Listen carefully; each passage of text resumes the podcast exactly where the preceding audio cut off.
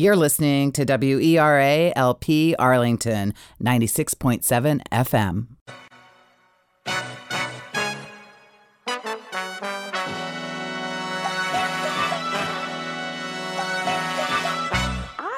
That he thought he could come in uh, kind of like dictator style and just tell people what to do. We're going to build this wall and uh, we're going to get rid of Obamacare. Well, you know, they still haven't gotten rid of Obamacare, and they're hiding whatever weak proposal they put together to try and do it. And the wall that he was going to build, the big, beautiful wall, um, now he's coming to the taxpayers and saying, well, I need you to pay for it, even though he had said during the campaign, I'm going to make them pay for it, and now I'm going to make them reimburse me. Yeah. So the man is not trustworthy. Uh, he makes promises. As a matter of fact, I wonder sometimes if he's not taking his cues from Putin. This is for my girls all around the world. Stand up, hold your head up, don't take nothing from nobody. This is for my girls, stand up and be heard. This is my ladies, my sisters all over. This is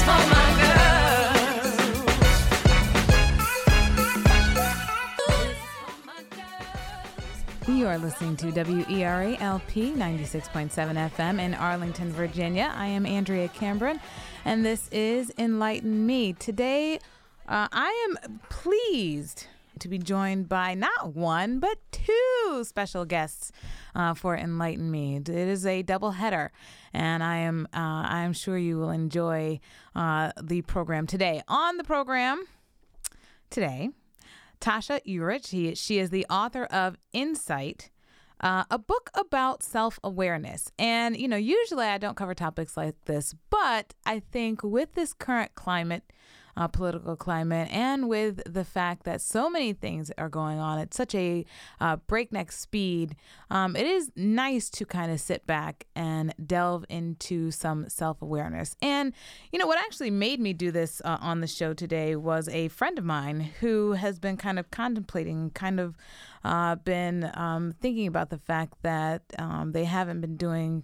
um, much work, active work, active progressive work, Um, in their own communities. And I had to uh, kind of, you know, uh, you know, let them know that if once you take that step back and look at that, look at yourself and look at the things that you do and say and how you navigate this world and how that self-reflection can sometimes be the most important that we do, um, then you'll notice and you'll understand that uh, you're act- you actually are doing active work to dismantle some biases and some um, things that that uh, you know are not helpful in society. All right, so Tasha Eurich on the program today. Also, a friend of mine who uh, is a filmmaker has been, um, you know, a lot of times filmmakers don't get the support that they need.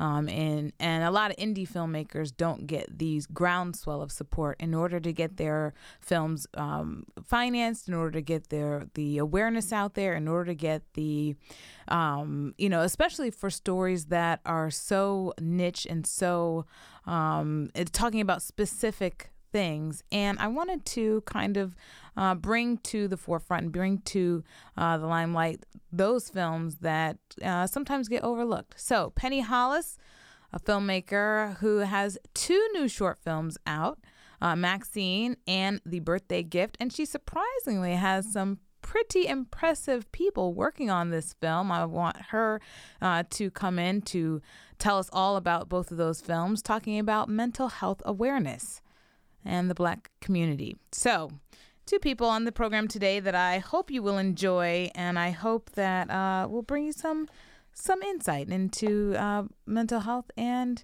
into yourself. The show is called Enlighten Me, of course. When we return, we are looking for a couple of things. Uh, Penny Hollis, she's the director of Maxine and The Birthday Gift. She will open up about mental health awareness in the Black community. And later on the program, Tasha Eurich, the author of Insight, shows us that we are not as self-aware as we think. This is Enlighten Me. I'm Andrea Cameron, and we will be right back.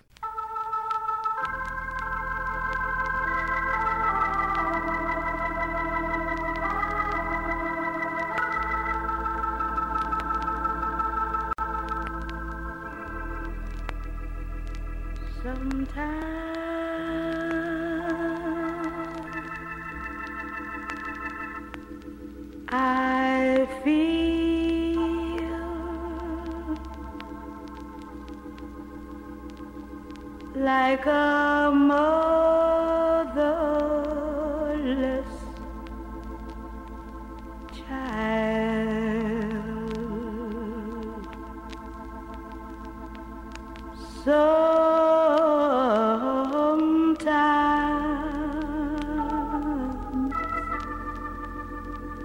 I feel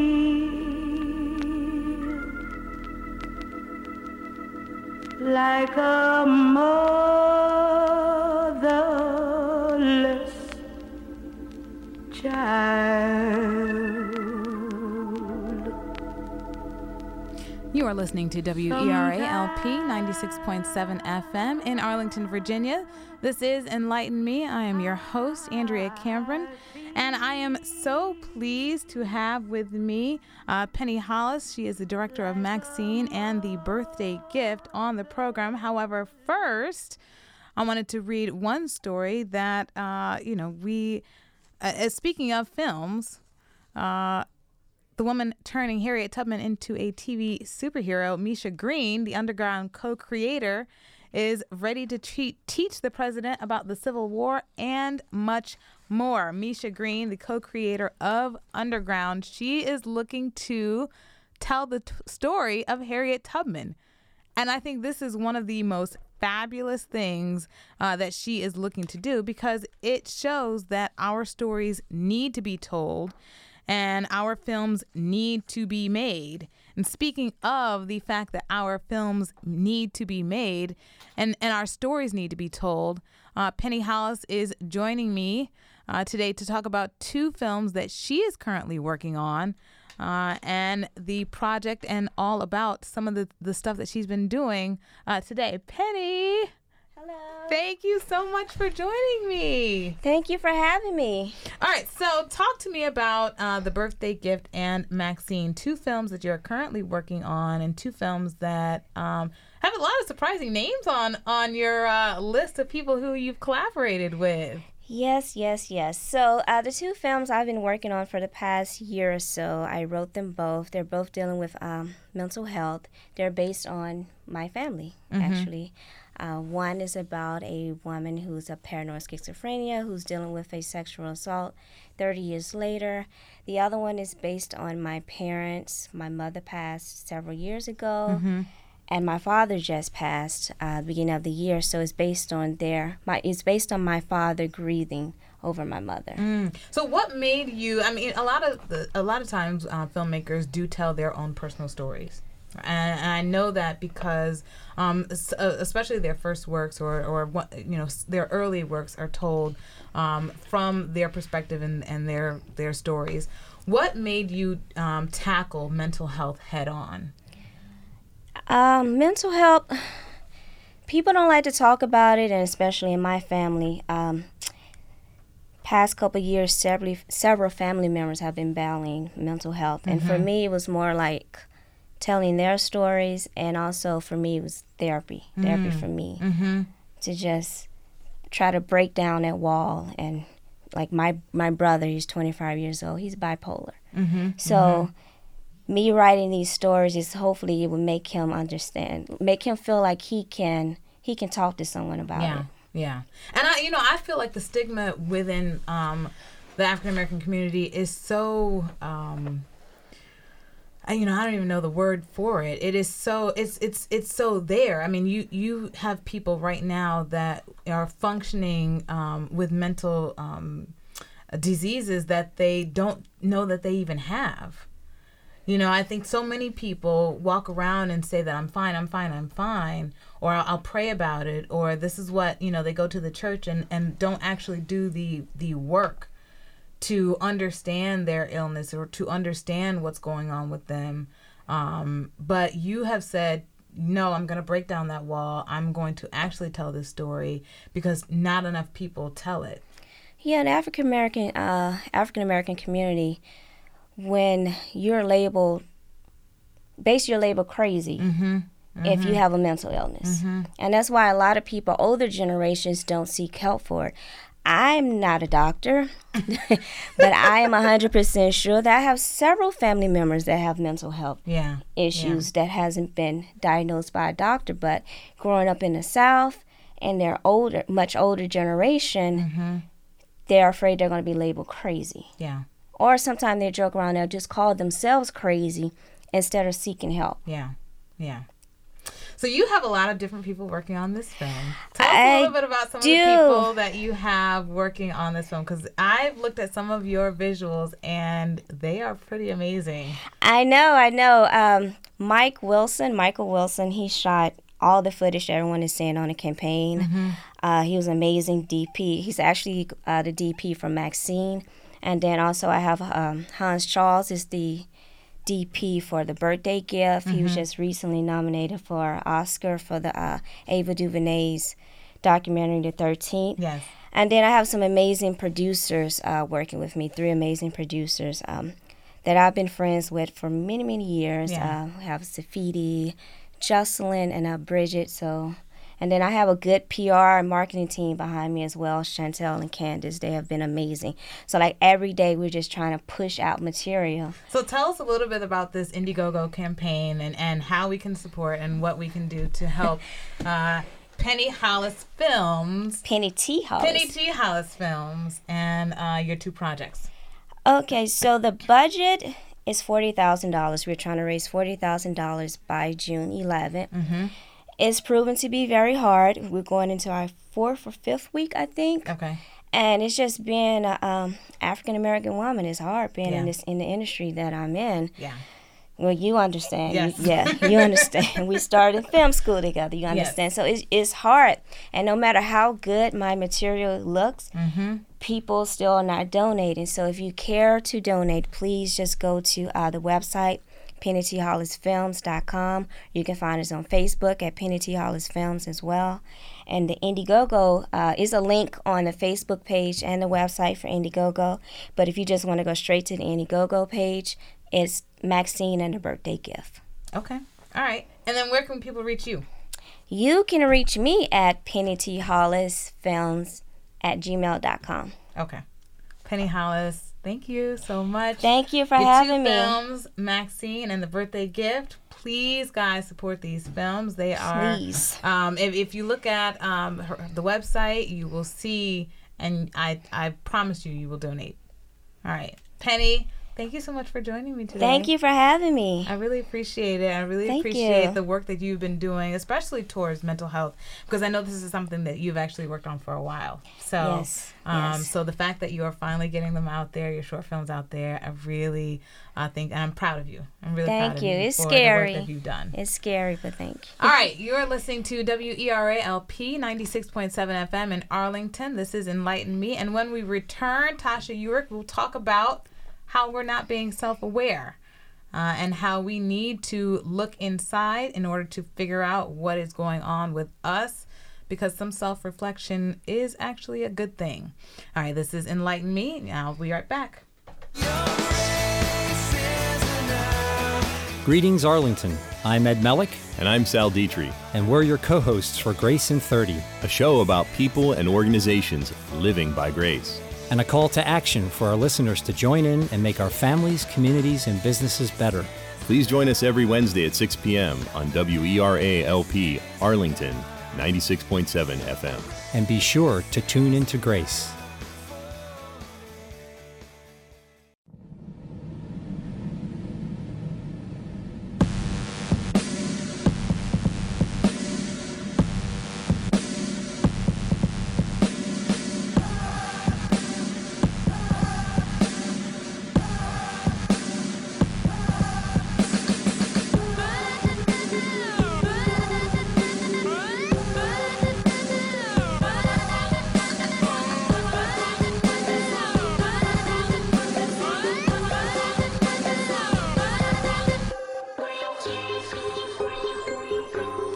You're listening to WERA L P ninety-six point seven F M in Arlington, Virginia. This is Enlighten Me.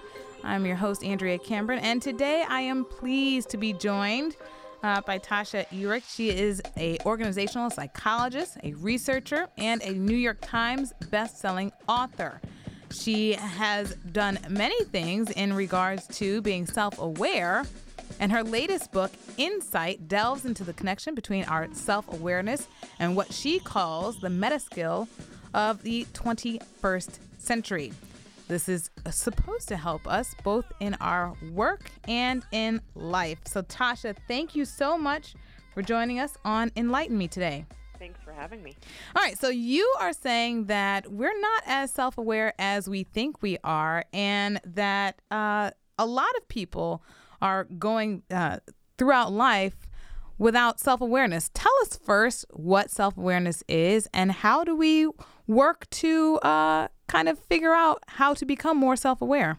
That's a great place to start. So I have been researching this topic for more than three years now, and part of what was so difficult was an initial definition. And, and what my research team came up with after reviewing almost a thousand studies was self-awareness is understanding who we are, our inner workings, our values, our passions, as well as understanding how other people see us. Mm-hmm. And to truly be self-aware, you, you can't just have one of those two things. You really have to have both. Yeah. And in my experience, that's the most common mistake that people make. You know, for example, we all know someone who is a, uh, you know, a desperate navel gazer who spends thousands of dollars a year on therapy and yet has no idea that his friends see him as cheap or insensitive. And that's just one example, right?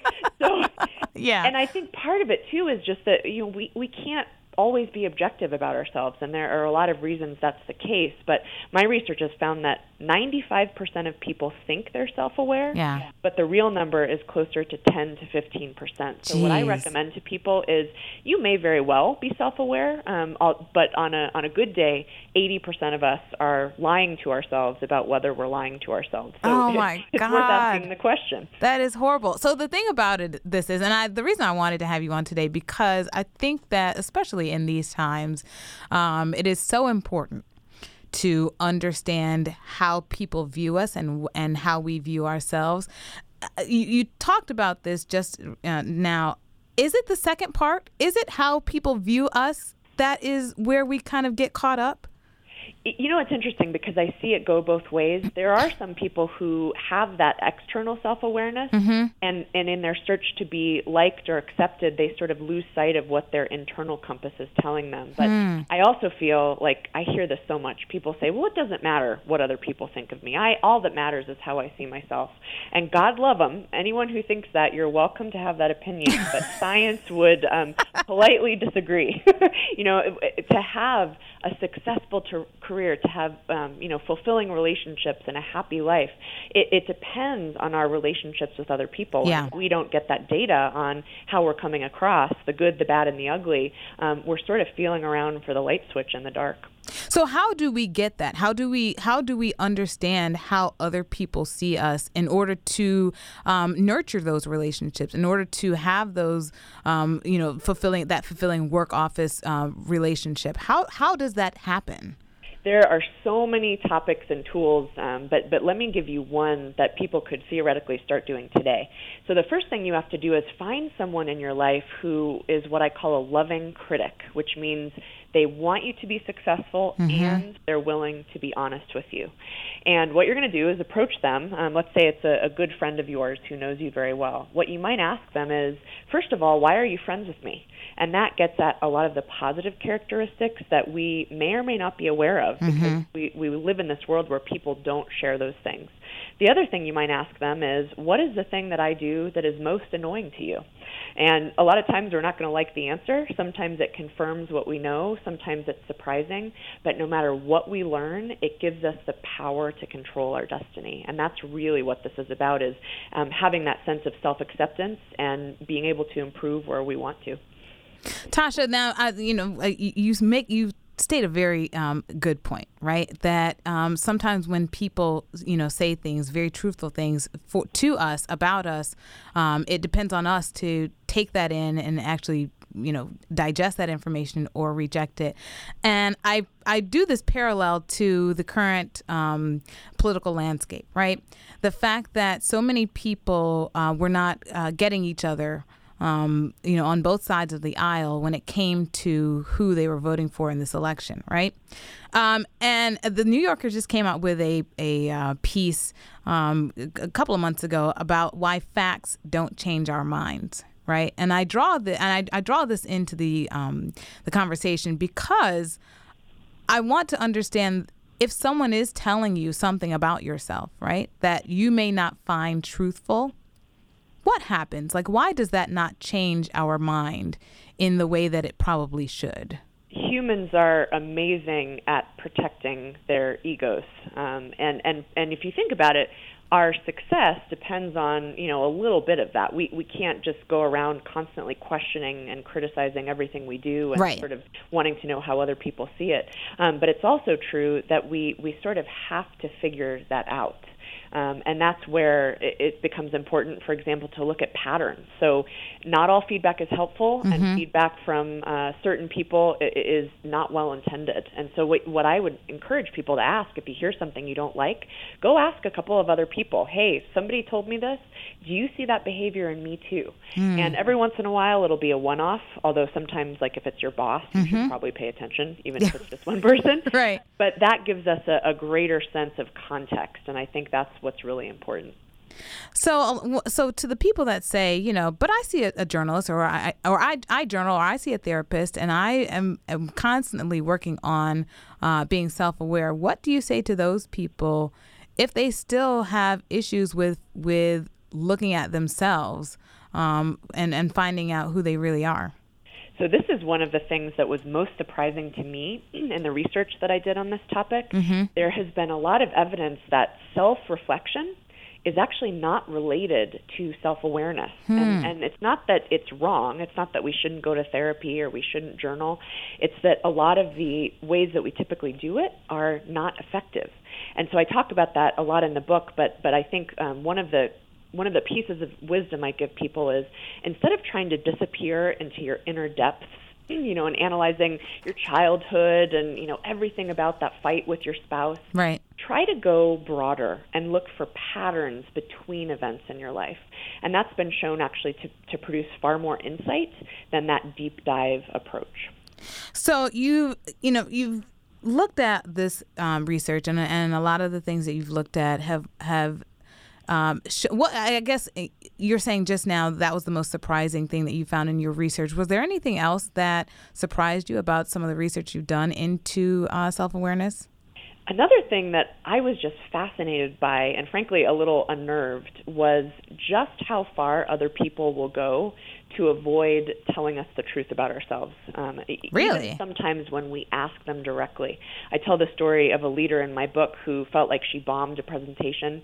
She asked a coworker. He said, oh, no, it was great. Mm-hmm. And then she found out that he was telling everyone in his life how he really felt about her performance. Wow. And that's where it's just so important to make sure that you are taking full charge and full control. You're asking the right people the right questions, you are continually questioning those assumptions, and that's where I think the power comes is, is you know, it, it, self-awareness isn't about waiting for other people to, um, you know, force insight upon us. Right. Or, it's taking charge of that ourselves. So how do you find those people? Because that, that brings up the question that I would then ask is, you know, if you're asking someone, I'm, I'm going to assume that, that you think that that person is a close confidant or a friend. Um, and so you would be asking someone who would be a friend of you or quote unquote friend of yours. How do you find the difference between the people who aren't friends and who are? Here's, here's another interesting thought, um, and this is something that I learned from the highly self-aware people that I studied. The people who are closest to us aren't always the best sources of feedback. Mm-hmm. And the reason for that is those are the people that we've got these, you know, very long, complicated relationships with. You know, mm-hmm. I wish all human relationships were as simple as the ones we have with our pets, right? But the closer we are to people, the more kind of um, stuff there is under the surface. Yeah. So a lot of my executives that I coach, they find that they learn more from, um, you know, their sort of, um, you know, distant work colleagues, people that they have known for years, but they don't work together with every day. But but they know that there's a level of trust there, mm. and they know that person is willing to be honest and objective. So I would encourage people, you sort of avoid a lot of the emotional baggage if you ask people where you don't have as much of a complicated history. Yeah. That said, though, um, those are the most important relationships in our lives, so sometimes it is worth taking that risk. So close associates, not necessarily friends. I think so. I mean, there are no, there are no, um, you know, kind of universal rules, but I think that's a good place to start, just yeah. to, to build up your, uh, you know, courage and bravery. Yeah. We're speaking with Tasha Eurich. She is the author of Insight, telling us that we are not as self-aware as we think. Tasha, uh, you know, in looking at this current um, landscape, Um, social media has has blown up in the last, I would say, maybe, what, twenty years, um, in so much as people are going online more and people are, um, you know, telling us all of their feelings uh, in their Facebook and Twitter and Instagram and uh, Snapchat posts. Um, what do you say to the fact that a lot of people are, are looking at that and saying, well, I'm just taking a selfie. I'm just, you know, telling people about my day. Um, where does this fall in the landscape of being self-aware? We are, as as not just a U S society, but as a world, becoming increasingly more self-absorbed and less self-aware. Yeah. And the more self-absorbed we are, the more we, you know, portray an idealistic version of ourselves on Facebook, or, you know, even just see ourselves with rose-colored glasses, the less objective we are about who we really are and, and how we're really coming across. And there's been a lot of evidence that, that there is a direct link, a causal link between our use of social media and our levels of self-absorption and mm. narcissism. But here's another interesting data point. So in, in the highly self-aware people that I studied, one thing I learned from them is they actually spent more time on social media than the average person. Really? So I was kind of scratching my head about that for a long time until I discovered the way they use that time is fundamentally different than the average person. So the average person logs on, posts a selfie, brags about their latest professional accomplishment, and leaves. What these highly self-aware people do is they use social media as a means to improve other people's lives and days. You know, they post a beautiful photograph or an article that they found helpful. So it's it's about who we focus on that really is the biggest determinant of how much we're letting social media uh, drive us into what I call the cult of self. Well, so, so, but that's the thing. I mean, I think that so many, um, you know, this is something that I have struggled with. I have a, I have a love-hate relationship with social media because I, you know, there's a, there's a point where um, it gets to be, to me, too much.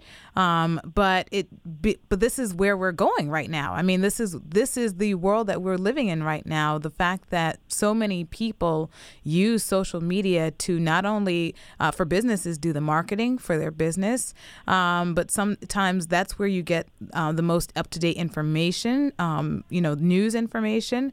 Um, so what do you say to the average consumer um, who may be doing the the, po- the selfie post, or who may be doing the um, log of their day um, in order for them to um, kind of switch their thinking around their social media usage? Here's a really simple tip that has been enlightening for me personally, um, as well as other people I talk to. When you log on to your social media profile, when you're about to post something, you should ask yourself, what is my goal here? Mm-hmm. And if my goal is to make people like me or make people think I live a great life, or it's it's me focused in some way, which, by the way, eighty percent of social media posts are, that's where you get into trouble. So what I would recommend for people is to, to just start to be aware of that, ask yourself that question. For me, just personally, that has, has changed the way I use social media. And, and you know, like so many people, I, I sort of have to use it as an author, yeah. but it's really transformed the way I, I try to connect with people by giving them that value as much as possible. Yeah. That's where you can make those connections. So you, in your research, I know that you have done um, several studies in order to, to find people that have changed. People that have, you know, have gone from being, uh, you know, unaware of how they come across to um, realizing or becoming self-aware um, in their own right. Tell us a little bit about that research and what you found, and, and how they have improved um, their their self-awareness. The the the name we coined for these people who made these dramatic transformations and improvements in their self-awareness, we, we dubbed them unicorns. And yeah, right. At first it was joking, right? But, but but we sort of don't believe that they really exist. Yeah. Who are these people? So we, we searched far and wide. We had a, a very rigorous assessment that people had to fill out um, on their own self-awareness. They had to send it to someone else who could sort of put their two cents in, but we ended up with fifty, five zero people all around the world who really had made these dramatic transformations. So what were some of the things that they all held in common? What were some of the connecting tissues that, um, you know, that helped them? There were not, interestingly, any similarities with age or gender or country of origin yeah. or job type. What they did have in common primarily were two things. Number one was a recognition of the real importance, the critical importance of building their self-awareness. And number two, an almost daily but self-accepting commitment to build it. Hmm. That's interesting. I mean, so you you are, you know, I, I think that that is uh, some great advice to, uh, to live by in order for people to, um, you know, become more self-aware. The book is called Insight, Tasha. Oh, one more thing before we go. Um, you know, this isn't your first book that you have done on, um, you know, on this topic. Um, you did Bankable uh, Leadership in twenty thirteen. What was um, what was the the I guess the spark that started your interest in in looking at this topic? I love that question because I'm so passionate about this. Um, my first book was about how to be an effective leader. Mm-hmm. And, you know, there's a lot of people talking about that and, you know, to varying degrees of success. But sort of the, the next step of that investigation for me was looking at leaders and executives and companies and what separated the successful ones from the ones that crashed and burned. Yeah. And inevitably, at the at the core of it was something that I call the, the meta skill of the twenty-first century, which is how well they knew themselves and how, how much they understood how they came across. And for me, the more I realized this, the more I saw just a declining levels of self-awareness in all areas of our life. And so what I hope to accomplish with this book is, first of all, to help people gently and lovingly question their own level of self-awareness mm-hmm. and really start a conversation about just how important it really is. Yeah, especially in these uh, political times. I think it is something that, um, you know, I think everybody um, on both sides of the aisle um, need to really take a good a good look at. Well Tasha, Tasha Eurich, she is the author of Insight, Why We're Not As Self-Aware As We Think and How Seeing Ourselves Clearly Help Us Succeed at Work and in Life. Tasha, thank you so much for joining me today on Enlighten Me. Thanks for having me. All right, guys. Uh, you know, this is one of the things that I, I swear, I you know, it, please get this book. I, you know, I I can't say enough about the fact that um, this is something that I've been personally doing um, for the past uh, couple of years. Um, you know, taking a look inside and trying to figure out, you know, how do I come across to people? How do I present myself? As well as what are the things that I need to do in order to improve? Um, are there thoughts that I have? Are there um, biases that I carry?